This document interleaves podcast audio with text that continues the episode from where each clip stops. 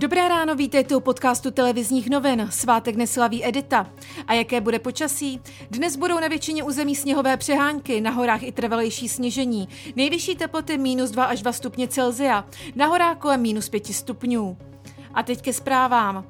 Dnes mimořádně zasedá vládní kabinet. Projednávat se bude metodika očkování proti koronaviru. Česká lékařská komora nebo například Združení ambulantních specialistů v připomínkách žádali, aby prioritu měli všichni zdravotníci.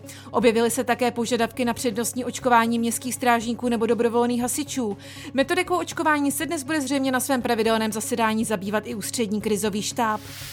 IT specialisté varují před problémy, které může způsobit spuštění rezervačního systému na očkování proti COVID-19. Napono má být spuštěn v únoru.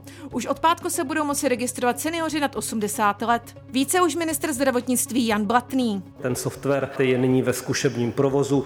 Eh, eh, jednotliví zástupci krajů dostali vstupní, eh, vstupní kódy k tomu, aby mohli ten software začít, začít zkoušet. Logistická firma Zásilkovna ukončí na konci ledna spolupráci s Českou poštou. Důvodem zrušení je dlouhodobá nespokojenost kvalitou služeb České pošty a také neustále jednostranné zvyšování jejich cen. Zásilkovna provozuje v Česku okolo 4 000 výdejních míst. K přepravě zásilek využívá služby externích přepravců. První várky vakcíny proti koronaviru od společnosti Moderna dorazily do Španělska a Itálie, která z Bruselu obdržela 470 tisíc dávek. Vakcínou od firmy Pfizer má Itálie zatím naočkováno téměř 720 tisíc lidí.